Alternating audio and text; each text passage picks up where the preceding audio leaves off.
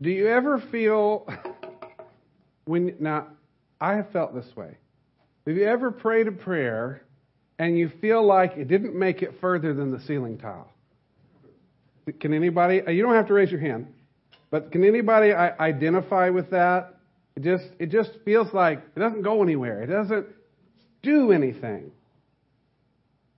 Hopefully, we're going to help with that today. Now, again, I'm not the perfect model. I'm not saying I don't still feel that way from time to time. But our topic today, as we continue, and I, I just have to say, I have loved this series. I know that's a little unfair because I'm the one that wrote it, but uh, I've enjoyed digging into what God has to say about prayer, about communication with our God.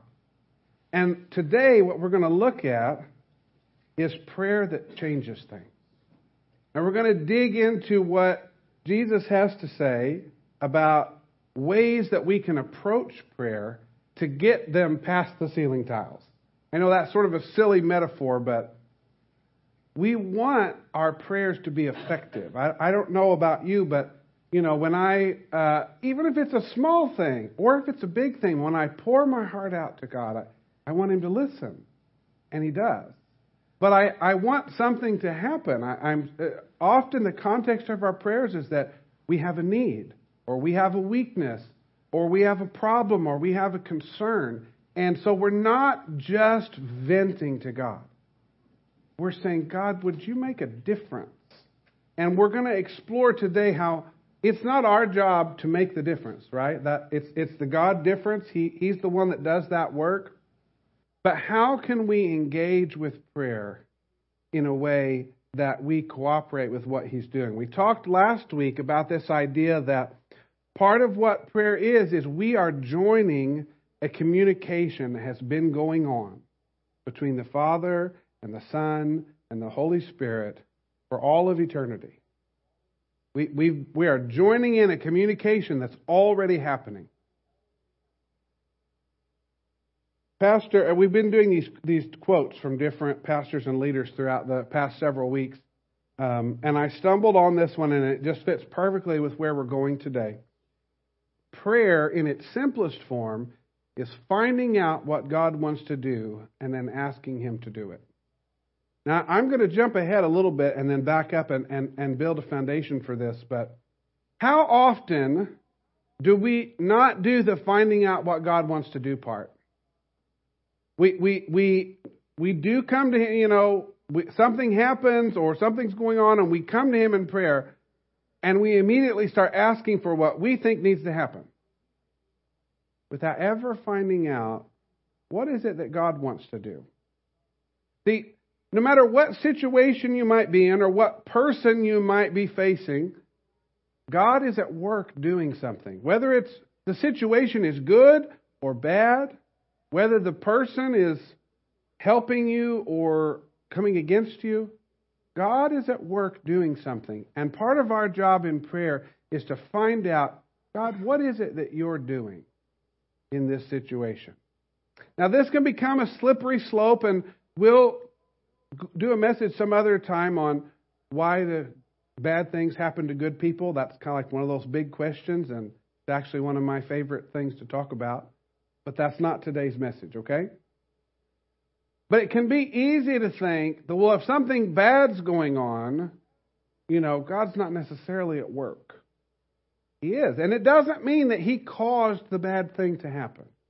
But despite whatever circumstance you might be in or whatever conflict you might be involved in, find out what God is doing and do your best to partner with it, to ask Him to do that, and then to align yourself. Okay, we're going to go back now and build back up to that. We're going to go to Romans chapter 8. If you have a Bible or a Bible device, you can follow along. We'll also have the main scriptures on the screen here. Um, and we're going to, for the most part, stay in this chapter, but we may jump around in the verses a little bit. But for now, let's start with Romans chapter 8, verses 26 and 27. And the Holy Spirit helps us in our weakness. For example, we don't know what God wants us to pray for. But the Holy Spirit prays for us with groanings that cannot be expressed in words. And the Father, who knows all hearts, knows what the Spirit is saying, for the Spirit pleads for us believers in harmony with God's own will. Says it right there in black and white.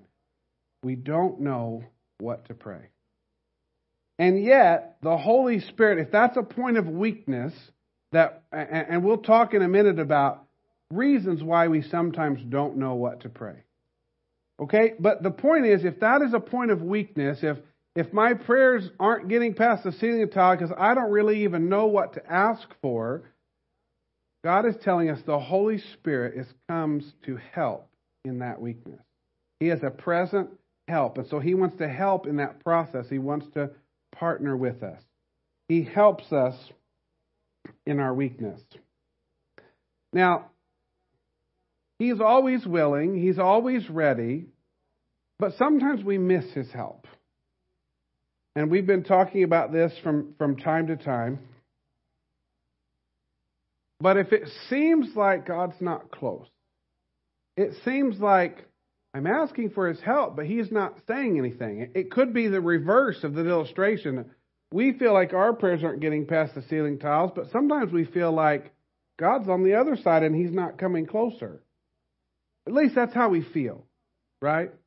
We know in reality he, he lives in us. He's never further away than we can reach out and touch, but we might feel like he's not close. We might feel like he's not saying anything.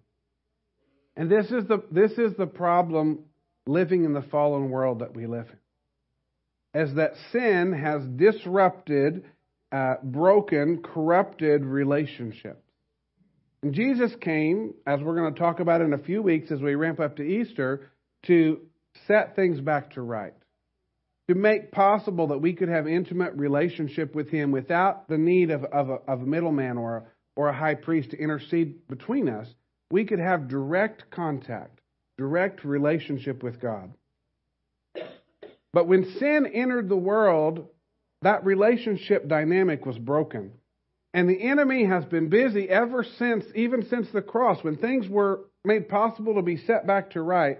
He's been very busy trying to convince us, distract us, and destroy us from re engaging with the reality of that intimate relationship. And the reality of that process is, and I'm, I'm going to use this loose definition of sin. Sin is breaking the relationship. You might think of sin as just right and wrong. It's not simply that something you did was wrong, that causes a break in the relationship. It causes you to feel that distance. God doesn't ever actually leave. He, he doesn't have to distance himself from you as a person, but that relationship can be broken. And he's always ready to bring you right back. This break in relationship and that, that process of feeling separated from God means that we don't know him as well. The, the, we, in order to know him, we need to be close. So it stands to reason if we're farther away, we don't know him as well. It's harder to know what he wants, what he's doing, what he's saying. And as a result, prayer suffers. Now, I'm not saying this in, in terms of black and white, right? There's lots of gray area in there. But the reality is that if if our relationship with him is is distant or strained eh, to any degree, and on any given day I could be that way, right? In any given moment, I may not be as close to Him as I would like to be. But as a result of that process, prayer suffers. And this is what he's talking about in this scripture is that we don't know what to pray. There's, I'm going to jump ahead. There's a couple of reasons. I'm going to go ahead and touch on this. A couple of reasons that we don't know what to pray. The first is we cannot see the future. We cannot see the big picture that God sees. We don't know exactly what's around the corner, let alone down the road. And so we may be asking for things and seeking things that don't line up with what God has planned or where we're going with Him.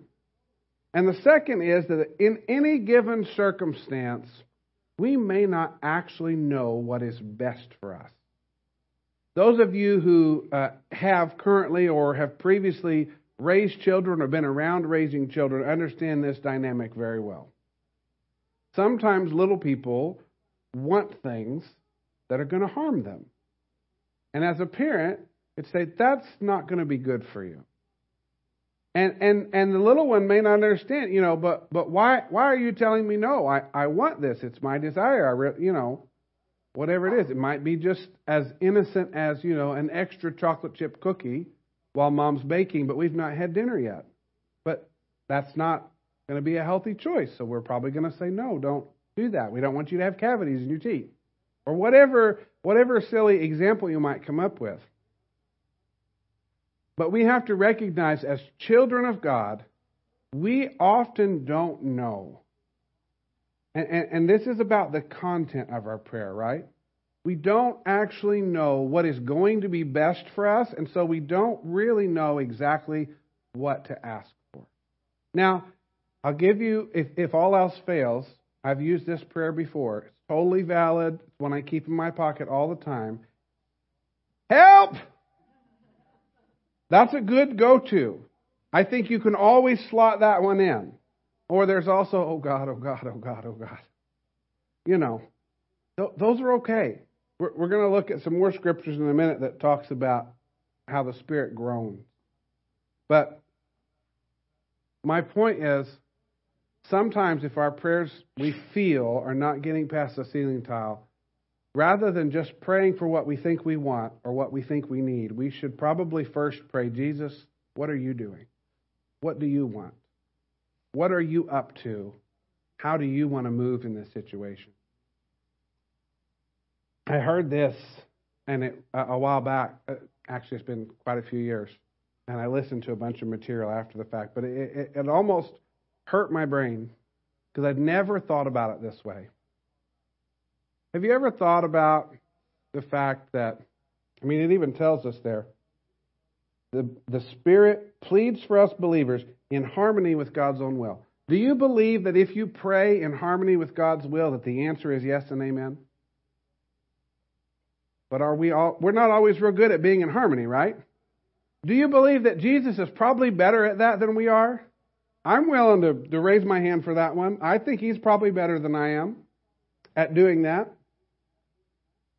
And so this teacher that I was listening to years ago talked about, you know, if you pray the kind of prayers that Jesus is not prayed like in the scripture, but currently, if Jesus is, is interceding for us, praying on our behalf before the Father, if we can pray the prayers that he is praying, then we can be confident that there is an answer. That an answer has been given and that it's good for us. And so I know it sounds so simple, but I know I've often missed it. When I don't know what to pray, and sometimes even when I think I do, I should probably double check. Jesus, what, what are you doing? What are you up to? How can I pray in harmony and alignment with that? Okay, so going through that process of, of seeking God, of seeking what He's doing, what He's up to, what He's saying, we're trying to discern or ascertain what are his desires, either for us or the situation or whatever, and make our prayers reflect that. Reflect what Jesus' desire is. And as a result of that process, and I have found this to be true, Jesus will give us what we like to call a gracelet pray. Now, you, if you understand the, the concept of, of grace, um, a gracelet is just like it's like a little drop. It's like so if I come to Jesus and say, you know, hey, I've got this thing going on in my life and I don't know what to pray, and Jesus begins to speak and tell me how he sees the situation and what he's praying and what his desire is. Somewhere in that process, it's like I receive a little drop of grace because I suddenly have a way that I can pray. I suddenly have, it's just like a drop of grace that God is saying, here's a different way to look at it. Here's what I'm doing. Here's a way you can pray in harmony with my will. This is the, the, the further uh, dividing out of He helps us in our weakness. He, he doesn't want to. Now, He does pray on our behalf, and we're going to look at that in a second. But He doesn't want to just leave us wondering what to pray. He wants to actually empower us to be able to pray in a way that will be effective, in a way that will be in line with the Father's heart. He wants to, and, and I don't know that I have real good language for this. Oftentimes, when I have experienced this reality, the thing that He drops into my heart is something I probably would have never considered or was a previously unconsidered alternative. It's like uh, there was that old song, God will make a way where there seems to be no way, which is based on a scripture, but it's like that's the reality of that process is that all of a sudden I'm standing here and and again, I'm I'm like putting myself in the guilty pile here. How often do we reduce things to either or choices? Because we think we know. Either this is going to happen, which is the thing I want to happen, but if that doesn't happen, then this bad thing's going to happen. We make it binary. We make it either or, one or the other. And so often God comes through and says, What if it's not exactly either of those things? What if there's a third way? What if there's a what if there's a kingdom way that it doesn't actually fully line up? And this is where we have to step back and realize uh, this, I love this quote from Eugene Peterson, which captures this thought perfectly. We, God cannot fit into our plan. We must fit into His. And that's hard, right? Because we have plans, we have intentions, we have desires, and we often know what we would like to happen. And sometimes that's in alignment with God, and sometimes it's not. And so we need to be willing to say, and you can be honest, God, this is really what I'd like you to do. But last time I checked, he wasn't really looking for my advice. And so we need to ask God, can I fit into your plan? Like what is what is the way you're looking at this? What is the alternative that I'm not seeing? How can I move towards your plan? And sometimes this is very specific and detailed to the situation, but sometimes it's as simple as understanding what are his purposes in the earth. Sometimes it's as simple as just choosing, you know what, this thing that I thought I wanted to happen is probably not a very kingdom oriented thing. Maybe it's selfish. Maybe it's self serving. So it's pretty easy to see that's that's probably not the thing I should be praying for. Maybe I should be praying for grace to see myself differently. Or maybe I should be asking for empowerment to, to move past that, to see people through God's eyes, to value others above myself. I, I, I don't know. You fill in the blank when you run into something. But we need to realize that we need to fit into His plans and His purposes. All right, we're going to go back to Romans chapter 8, and we're going to back up to verse 21. Now, this is talking about the future glory, and, I have to be honest, I, I, was tempted to do like the whole 18 verses before this. We call that biting off a big chunk. And I love it, but I don't have time to, to go through it all, okay? So maybe go back and read the first half. Uh, there's some good stuff in there about suffering and, and so on. But going down to verse 21, the creation looks forward to the day when it will join God's children in glorious freedom from death and decay. For we know that all creation has been groaning, as in the pains of childbirth, right up to the present time. And that, I'm just going to touch on this, that, that groaning is, is for the purposes of God to come about. for the reality of the fullness of the kingdom of Jesus Christ to come. For what we know that we look forward to and hope that one day, just as Jesus came the first time and, and died a sinner's death on a cross, that he promised that someday he was coming back again to consummate all things, to finally set all things fully to right, and to institute the new reality of a new heaven and a new earth, and that we who are called by his name, who are followers of his, can be part of that, that we can join him in heaven. And we believers, verse 23, also groan, even though we have the Holy Spirit within us as a foretaste of future glory, for we long for our bodies to be released from sin and suffering. How many of you could say, I could pray that prayer? Amen. We long, and it's okay to long for that. I don't think that's outside of alignment, right? But we often don't know how to get there. We too wait with eager hope for the day when God will give us our full rights as His adopted children, including the new bodies that He has promised. I could camp on that for a minute, but my back's not hurting too bad today. Okay? We were given this hope when we were saved. If we already have something, we don't need to hope for it. But if we look forward to something we don't have yet, we must wait patiently and confidently. This is that paradox, right? We have a taste of it, we don't have the fullness of it. We know that victory has been secured. Jesus has done what was necessary to make that future hope and glory possible. There's no further work that we need to do to take care of the penalty for sin in order to make that possible. That's done. That's why we call it the finished work of the cross and not the in process work of the cross.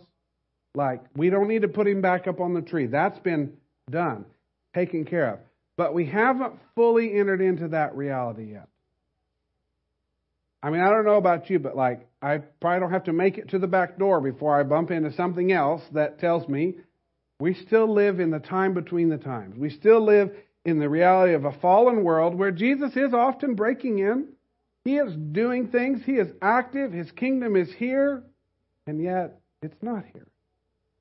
His kingdom is coming, and yet it's not fully here. And that's, that's the tension of the reality that we live in. Take great hope in the fact that in addition to all of these ways that we can align our prayers, that we can allow Jesus to help us to know what to pray, on top of all of that that we've already discussed, the other glorious reality is that the Spirit also prays on our behalf. That He stands in the gap and intercedes. And that basically means on, on our behalf. He, he stands and he pleads our case before the Father. He says, I've paid that price. I have made it possible for them to be holy and righteous in your sight. I've made this relationship possible. And, and even getting down to the minute details of whatever is the thing that you're praying. Not only is Jesus ready and willing to tell you, here's a drop of grace so you know how to pray. Here's a, maybe a different alternative or a way to look. But he's also backing that up with, and I'm also going to the Father on your behalf. I, Jesus says, I'm taking the full weight of my position and authority as the Son of God, which you are grafted into as well. The Bible tells us we are in Christ. If, if he was crucified and we share in that, then we are, we are in him. And we must also share in his suffering. That's, I'm sorry, that's part of that reality. But he's saying, I go before my Father, just like we talked about last week, right into the throne room, able to approach the throne, able to, to look at the one who is King and God Almighty, who is creator of all of the universe, but approach him as Daddy. Daddy, I have this, this one here. And, and he's asking you, and, I, and I'm asking you. And I don't know about you, but I imagine that probably has some weight behind it. Right? when Jesus asks the Father for things, and then we can also be asking the Father for the same things, I think I could be confident in saying He is eager to answer those prayers. Now, I know in practice, this is not this simple, right? Because we have all kinds of things to distract us, to dissuade us from this reality. All kinds of things are going to get in our way.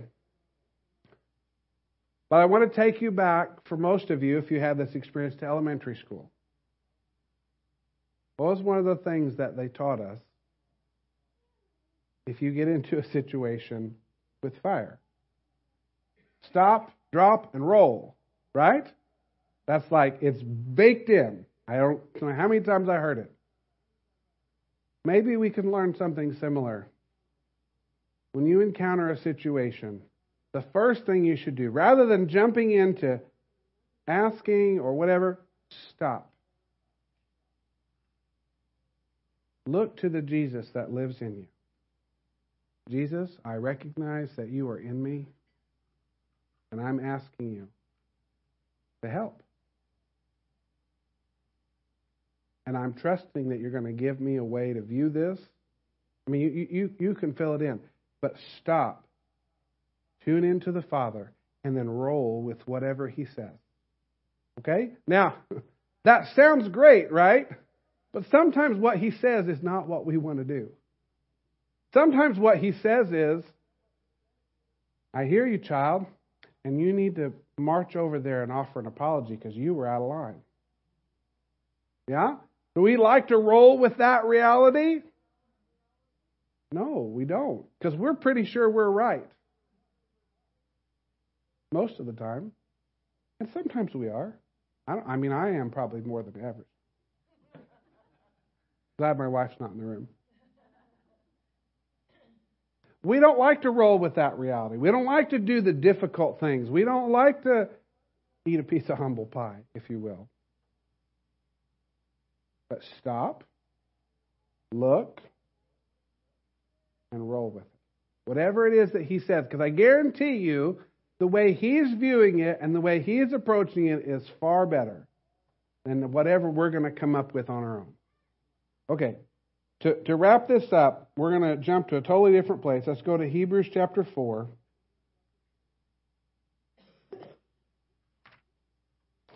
Hebrews chapter 4, verse 16. It'll be on the screen, but I want my Bible to cooperate.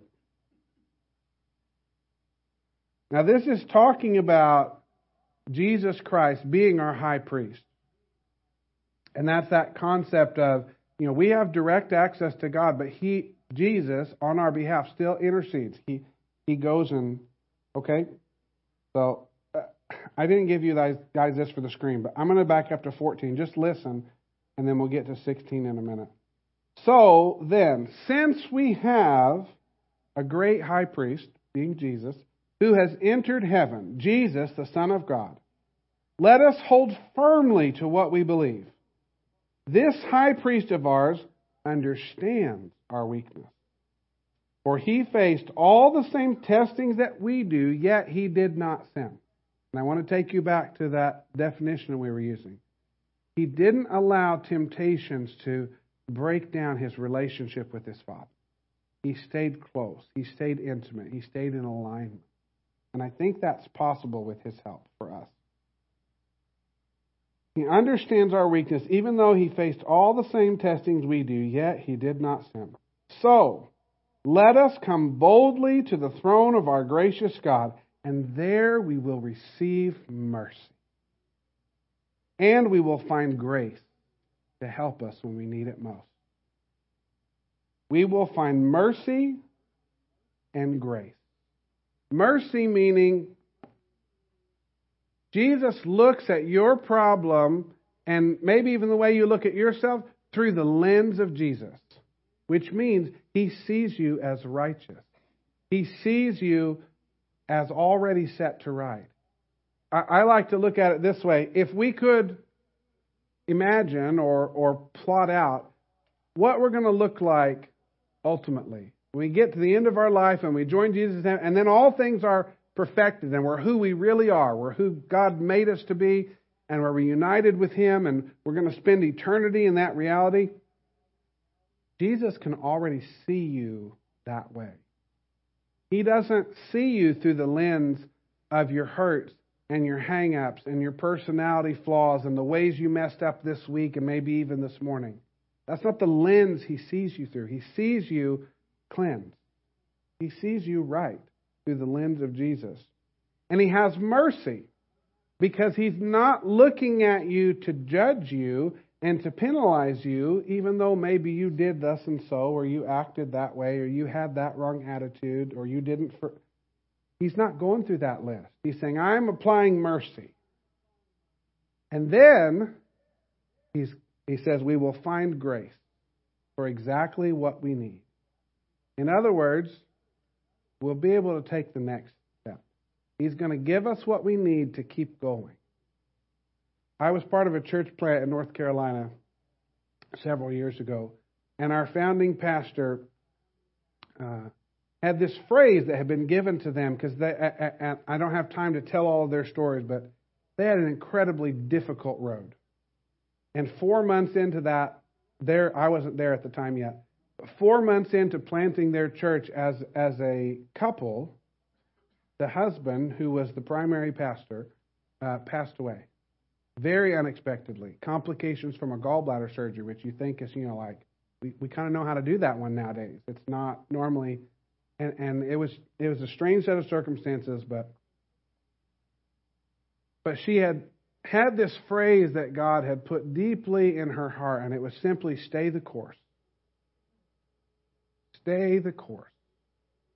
God has charted a destination for you. He has a purpose for you. He has a purpose for this church body too. But He has a purpose for you, and He has charted that destination. And in our estimation, we're sailing along and we think somewhere out on the horizon we can see where we're going, and we want to just keep going that way. And for some reason, He says, I want you to, you know, Go to the right a little bit. And we may never know because there's some rocks in the water that might have tore up. You know, it's like there are so many things that we don't see. But if we let Jesus chart the course, it's probably going to look more like this, you know, than, than this. Okay? But if we let Jesus chart the course and we can trust Him and stay on His course, we will get to where we're going. And we will hopefully one day be able to look back. I just have to believe that somewhere in my journey there's going to be an opportunity that He's going to show me some of those things. Hey, you remember that time that, you know, I asked you to, to take this turn and it didn't really make a whole lot of sense? This is what I was keeping you from. And He might show us some of those things. He probably won't show us all of them because there's probably more than we could imagine. Let's come boldly to the throne. Let's approach our Papa and ask Him to set our course. We want our prayers to go somewhere. Let's ask the one who's high enough to see where we're going, to see what's maybe a little further down the road than we can see.